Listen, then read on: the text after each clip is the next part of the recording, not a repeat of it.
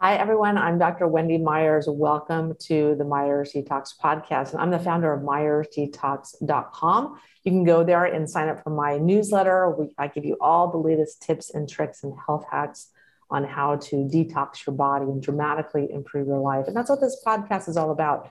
And uh, today we have Michael Rubino on the show. He's the mold medic.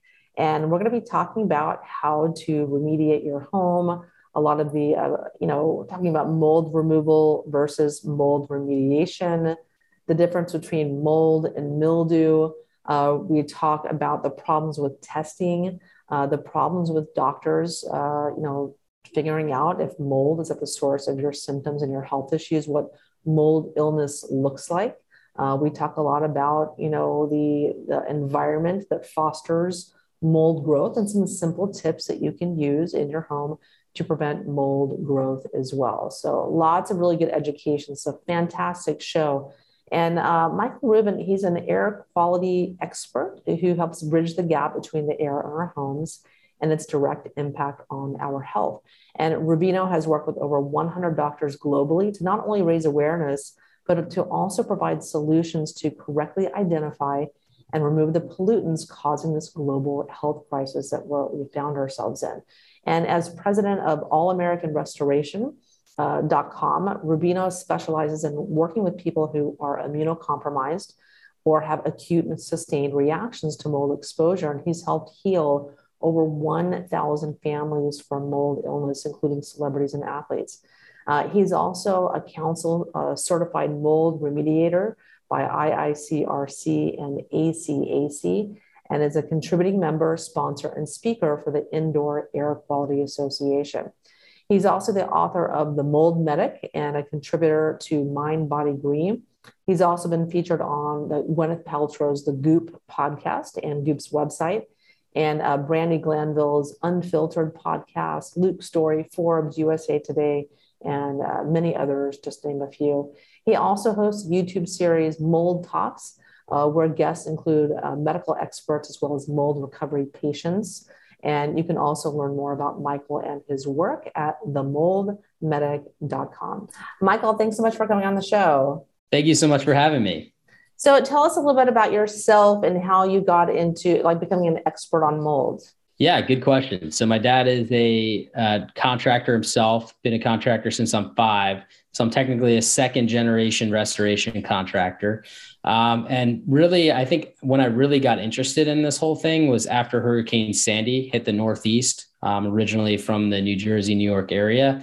And uh, when I started really seeing people impacted by this on a larger scale, um, I started seeing patterns of people getting ill um, in their own homes. And that's kind of when I started to build a passion around this um, because I realized that there were a lot of missing links within the remediation industry that was just missing the mark entirely from a scientific perspective, which obviously led to this health decline that I was seeing. So that's when I really started to kind of become passionate about it, really dive in, try to figure things out.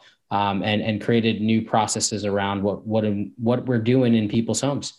Okay, great. And so, so what is kind of the most common problem you see in people's homes? Like, what type of mold, and and how are you detecting this? So, some of the biggest issues that we see are, are Chaetomium is a specific type of mold. Uh, it's a toxigenic mold, produces mycotoxins. Same thing with Stachybotrys. I think that's the the one mold that everyone tends to know. It's the toxic black mold that you hear Ooh, about. Uh, yeah.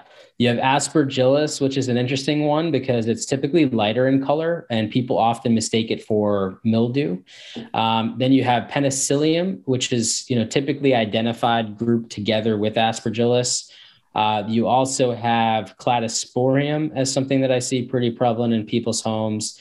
Um, I'm sure I'm missing a few, but those are, are, pretty much the, the big ones that we see time and time again um, that can severely impact people's health. Okay, great. And and what is the difference between mildew and mold? So really, there is none. Um, you know, I'll kind of tell you how the term mildew came about. Mildew came about off of a term called powdery mildew, which is a fungus that grows on a plant. Um, if you dive into what powdery mildew is, it's a fungus from the Ascomycota kingdom. And so um, mildew is, is basically a mold from the Ascomycota kingdom. What's interesting about that is aspergillus is also from the Ascomycota kingdom.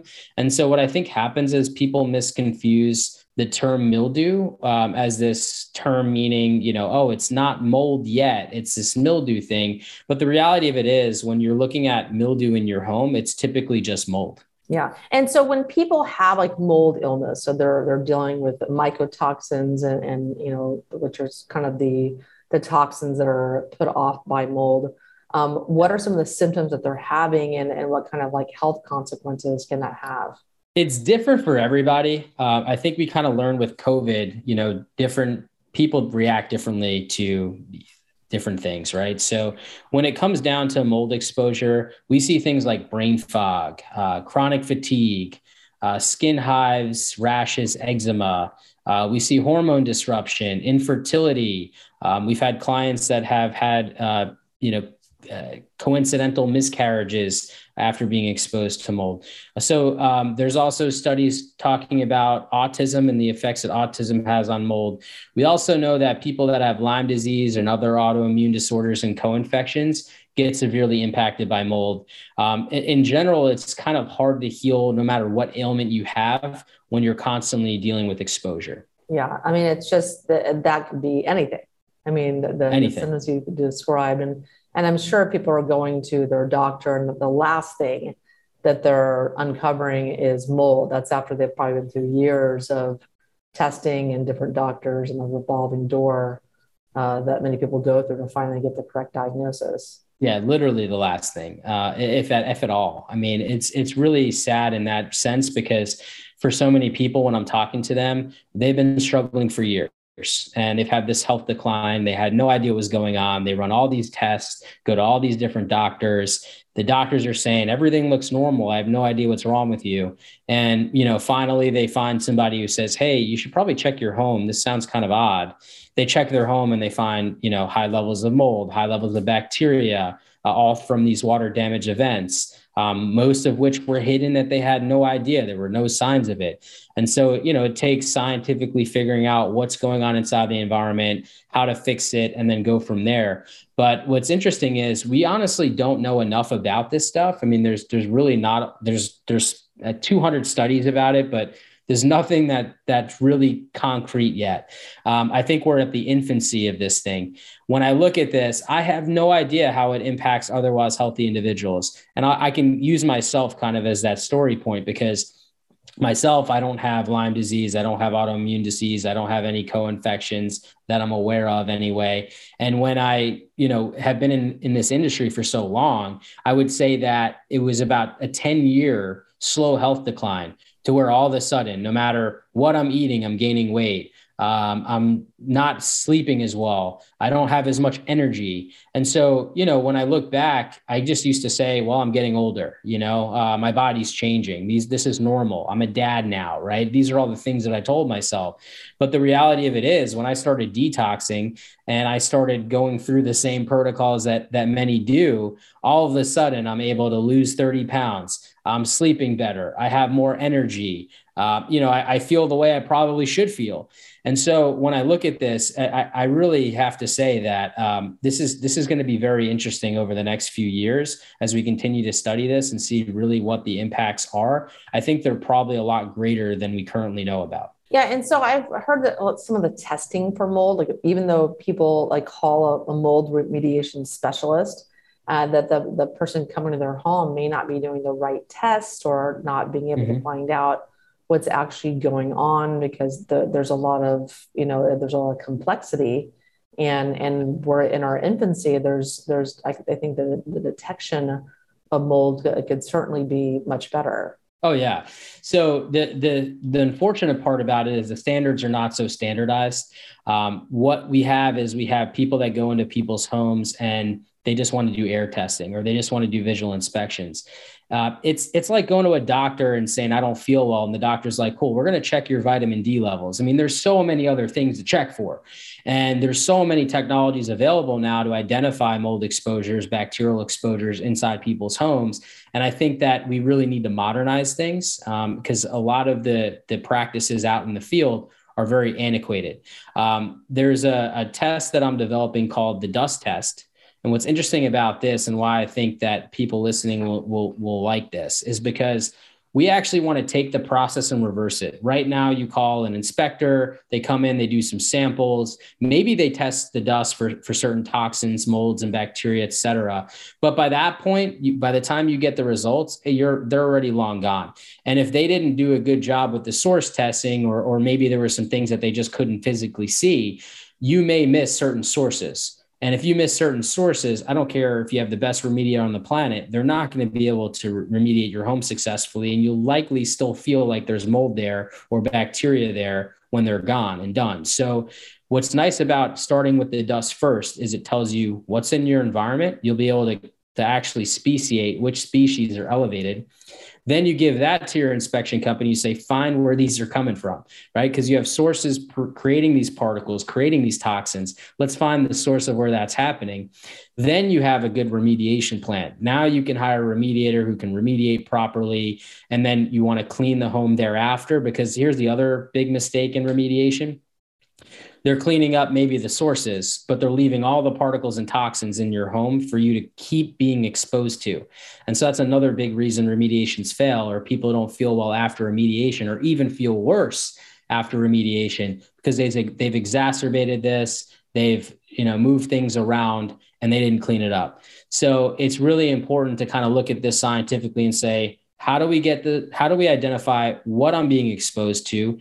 How do we then identify where it's coming from and eradicate that? And then let's remove the particles and the toxins that have been created as long as those sources have been there. Yeah and what in your estimation is like the the percentage of homes that have mold? Because i assume it's going to be really really high uh, given the you know the age of most homes given the fact that you know most people live in uh, humid environments at least yeah. part of the the time in this the south you know the majority yeah. of time you know you put a piece of bread in wet bread in a plastic bag it's probably going to grow mold you know if the conditions yeah, are sure. there.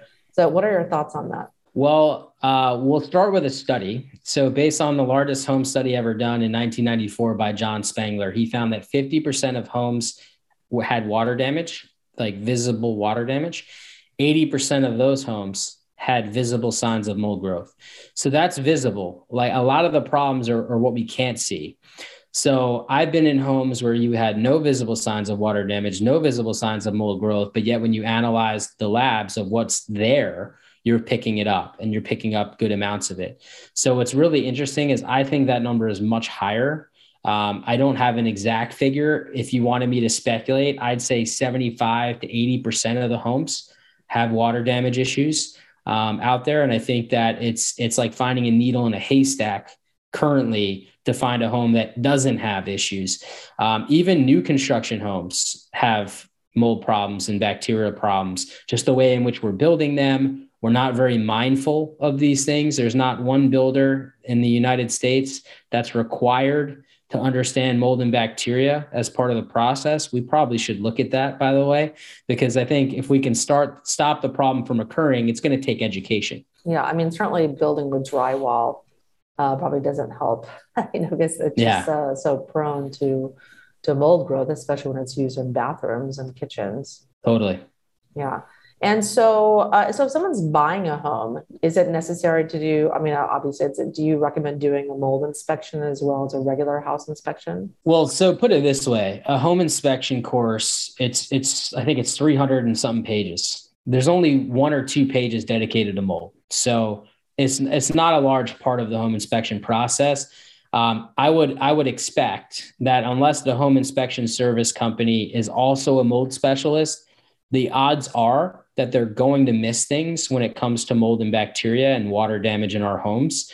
And so, if you're someone who's really concerned about this, which I think we all need to be more concerned so we can have air quality as a bigger part of our health program here, um, I think that you know you're going to want to probably get a mold inspection in tandem with the home inspection because it's going to give you the data, especially because most home inspectors if they're looking at mold, they're looking at it visually. They're not going to do testing typically. So uh, I think it's really important to, to do the test. One of the best things that I think you can do um, for a home is is testing the dust, looking at like an ERMI, uh, utilizing MSQ PCR technology to identify what's there is a good way to start. Because if you start seeing specific species that are highly elevated, odds are there's a source somewhere producing those particles that can kind of give you a clue as to you know should i buy this home?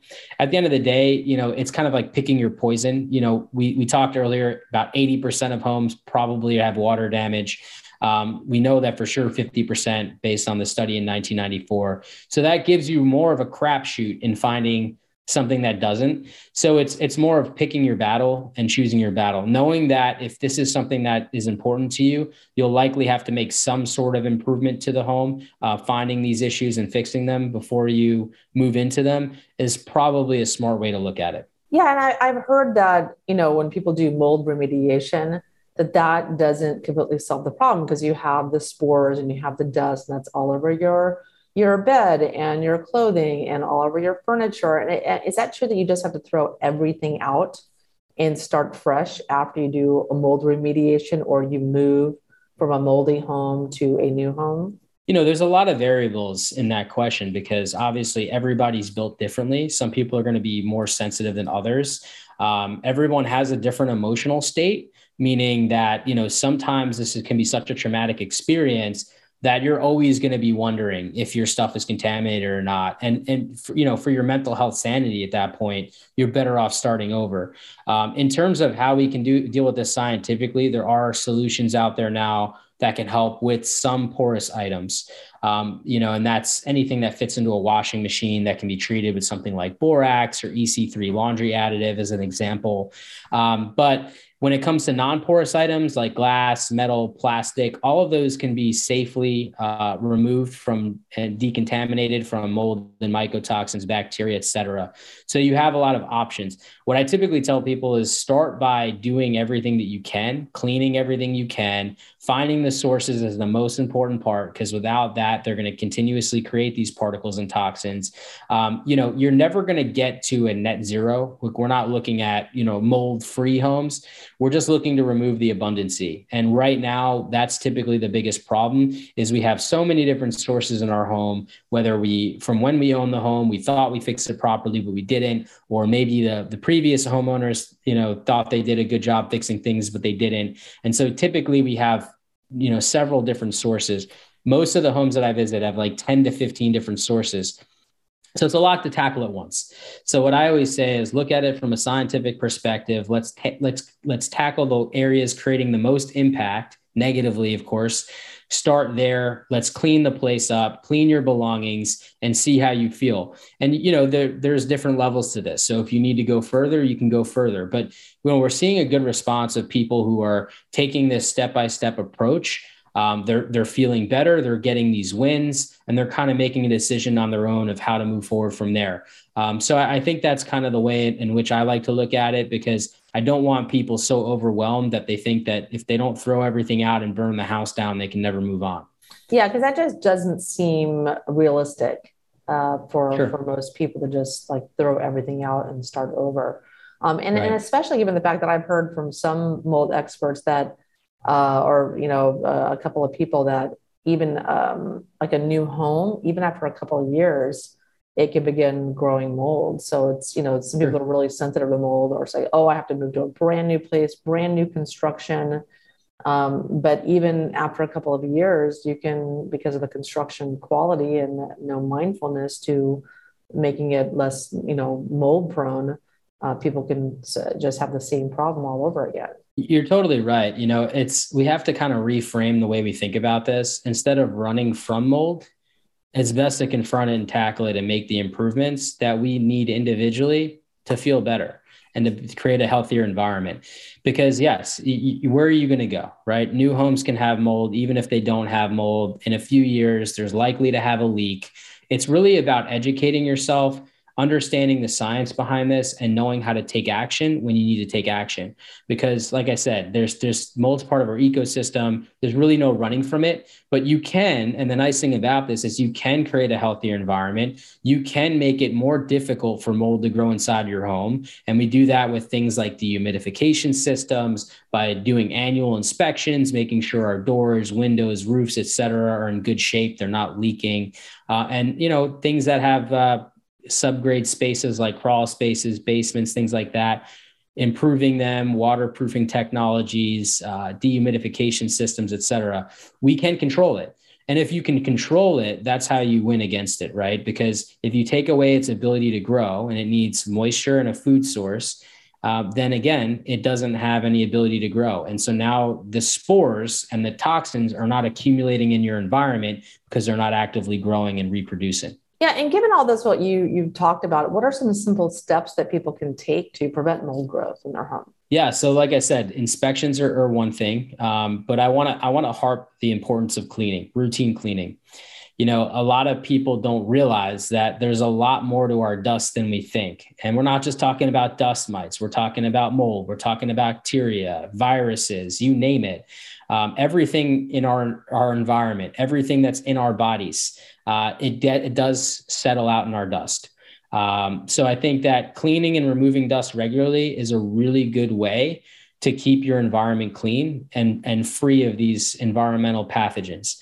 I think if we do that, um, that's going to be something that's going to make a big difference.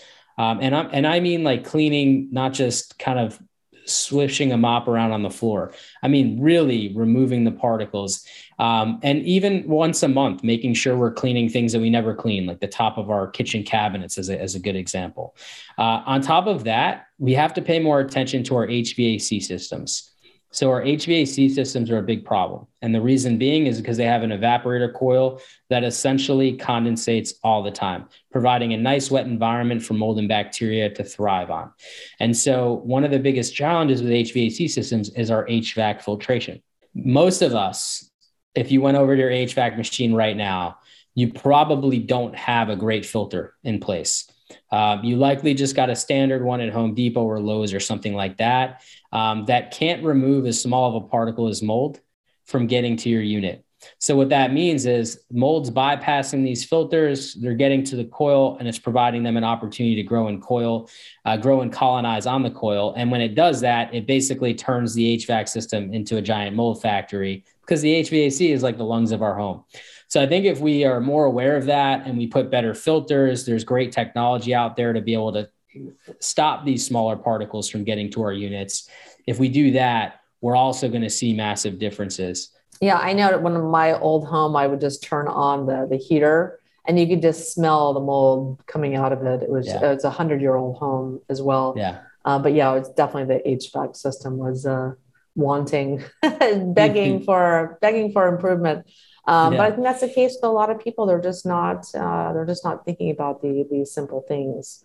Um, and I think it's also really important for people that are, have chronic fatigue or that they are ill and they can't really figure out the source of their health issues. You, you know, you really need to be looking at mold uh, where you're living and and what you can at least move to maybe a, even a drier environment, a drier humidity, drier climate like the desert um, to, to help see if perhaps you know mold is is one of your issues. It's you know promoting your illness. Yeah that's it's it's very true. And if you you know if you must live in a humid climate like me i love florida. That's where i'm located i just know that if i'm in a humid climate it's really important to make sure that i have good windows that the windows are properly sealed trying to keep that moisture out um, that the hvac is running properly it's properly filtered and we have dehumidifiers right? So we control that environment. Mold can start to grow in as in as little as 60% relative humidity or more. So keeping it below 60% is going to be a successful action in making sure your home is not conducive for mold growth. So you know if you live in a drier climate there's challenges there too i've seen people make the opposite mistake where they're adding too much humidity because it's so dry. They want to have that comfortability and they're adding humidifiers all over their home and creating so much humidity that there's literally water dripping off the walls. So it's it's you know it's comfortability is one thing that we're always looking for no matter where we are. Just make sure that you're mindful about humidity and moisture in your home, and I think you'll be in good shape. You know, given that there's really little to no regulation as far as, you know, mold remediation standards nationwide, um, is there anything that, that we can do uh, about, you know, making changes for future generations and the, the way we build homes? Oh, absolutely. Uh, you know, there's I'm writing an entire book about how to do just that. And um, you know, it starts with a educating our builders. Like no one should be building homes in America or or the world for that matter if they don't understand microbiology. And I'm not talking about, you know, scientific level microbiology, but just the basic understanding of how how mold and bacteria get in our homes um, how important it is to dry our homes when we're introducing building materials into the homes, and just making sure there's a basic understanding of how to prevent these types of situations from happening. That's going to go a long way. Right now, there is none of that. Um, there's uh, obviously the the medical community um, has been amazing over the last 10 years and all the research that it's been doing, um, really making sure that air quality is a little more well known than it has been. But that's just the tip of the iceberg. I mean, if you go to your primary care physician, odds are I would say that they're probably not going to think of mold when you talk about any ailments that you have that could be related to it. So I think, you know, more needs to be done there with mold being updated in the medical institutions obviously insurance companies need to make some changes because there's a lot of limitations on on with mold regarding your your home insurance so when you have a claim and stuff like that there's typically limitations to how much can go towards mold remediation that all needs to change. Uh, the government uh, is another thing. Their mold is not classified as a health hazard in any state across the country. I know Australia. I don't know if people have seen the news in Australia but the medical community in Australia is pushing for uh, updates to uh, mold being a health hazard in Australia. So, you know, the world is paying attention. Things are, are definitely changing in the right direction. Uh, it doesn't move as quickly as we probably would all like, but the reality of the situation is there's some simple changes we can make and and really just really simple and not very costly either and if we make these simple changes we can really impact so many people that are suffering and, and so tell us about your your website and, and what people can expect when they go there what kind of services do you offer et cetera yeah so the, the main website for me is themoldmedic.com uh, off of the book uh, on there you can find more information about me um, what i'm doing to help people and uh, it book consultations and things like that. Uh, for our service, if you want to actually have your house remediated and you're kind of ready to take on that project, allamericanrestoration.com is a great resource for you. It has tons of information on how to do it, and it is a service we offer for those in need. Yeah, and tell us about your books that you've written as well. So the the book that I wrote is called The Mold Medic: An Expert's Guide on Mold Removal, um, and it's basically kind of a it starts off talking about the industry as a whole and gives an, a good example of why things need to change um, and then dives into you know how do i remediate my home why why i want to look at remediation the way i look at remediation um, how to find a good inspector the different testing technologies available, all the different molds that typically inhabit people's homes and what they mean, what they do, the different impacts. We talk about mycotoxins, et cetera. Um, it's really a guidebook for those who are just starting out. Um, maybe they think they have mold, they're not entirely sure, or maybe they know they have mold, but they have no idea where to go from there. This book will help with, with just that. Okay, fantastic. Well, thank you so much for coming on the show. Uh, is there anything else that maybe we've left out of the conversation that you wanted to communicate to the listeners? One last point is we take over 20,000 breaths per day. So I want people to leave with that. It's it's an enormous number. Um, it's something that we do not pay enough attention to. It's one of the biggest ways that we're exposed as human beings uh, to everything out there in the world. So I think it's really important that we pay more attention to that. And it's not just testing the air. I know that makes logical sense, but remembering that what's in our dust gets into our bodies. And so we want to make sure we're looking at a full picture when we're looking at our home, and that full picture is going to be more successful when we're trying to fix it. So I leave you with that. You know, thank you so much for having me on the show, and hopefully people listening have learned a lot. Yeah, that totally makes sense for sure. And so, Michael, thanks so much for coming on the show. And you know, I, I just thank everyone uh, for tuning in every week and listening to the Myers Detox podcast. I love having all these world experts come on the show to help educate you to upgrade your life because you deserve to feel good. And I want to help you get to the source of why you may not be feeling as well as you deserve. So thanks for tuning in. I'm, I'm Dr. Wendy Myers of MyersDetox.com, and I'll talk to you guys next week.